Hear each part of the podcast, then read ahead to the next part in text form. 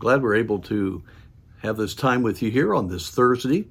And today I'd like to look at a wonderful promise of the Lord Jesus.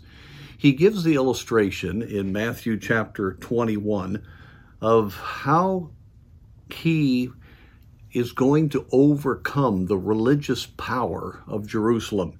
And that is, of course, the illustration of the fig tree that he curses because it's not bearing fruit. It's boasting that it is bearing fruit because it had the leaves, which were a sign that it uh, had the fruit, but it did not.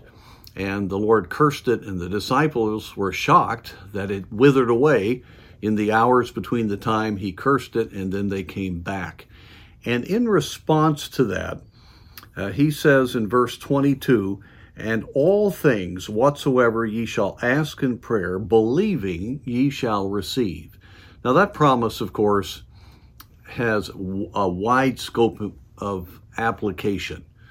But the contextual application here is this matter of the illustration that the Lord Jesus was giving of the fact that Israel, which was to be producing fruit looked like it was, but it had no spiritual fruit.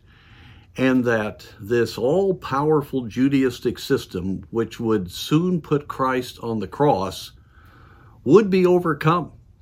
And that there would be a mighty move as the disciples would pray.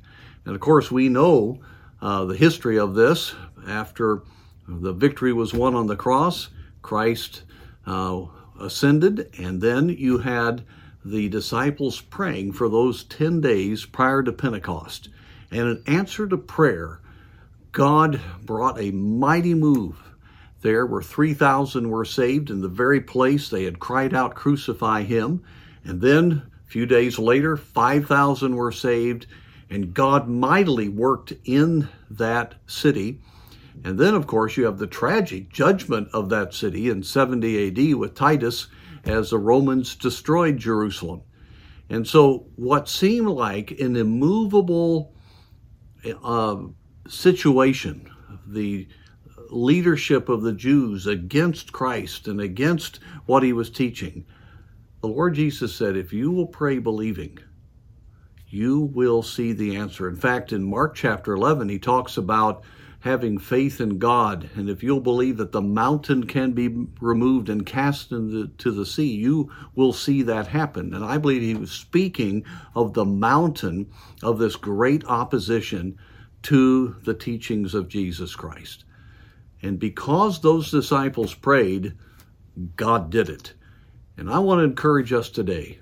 We may feel pretty helpless right now. We look at this great surge of anti Christianity and, and, this great surge of uh, opposition to what we believe and the darkness of so much of what's going on in the realm of the moral revolution and everything else. And it seems so impossible.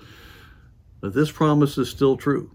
And all things whatsoever ye shall ask in prayer, believing, ye shall receive. Folks, it is powerful what God will do if we will pray. He wants us to believe that His Word is true. And may God enable us to get on our faces before God and cry out for our communities to see the mountain moved and to see great things happen on behalf of the Lord Jesus.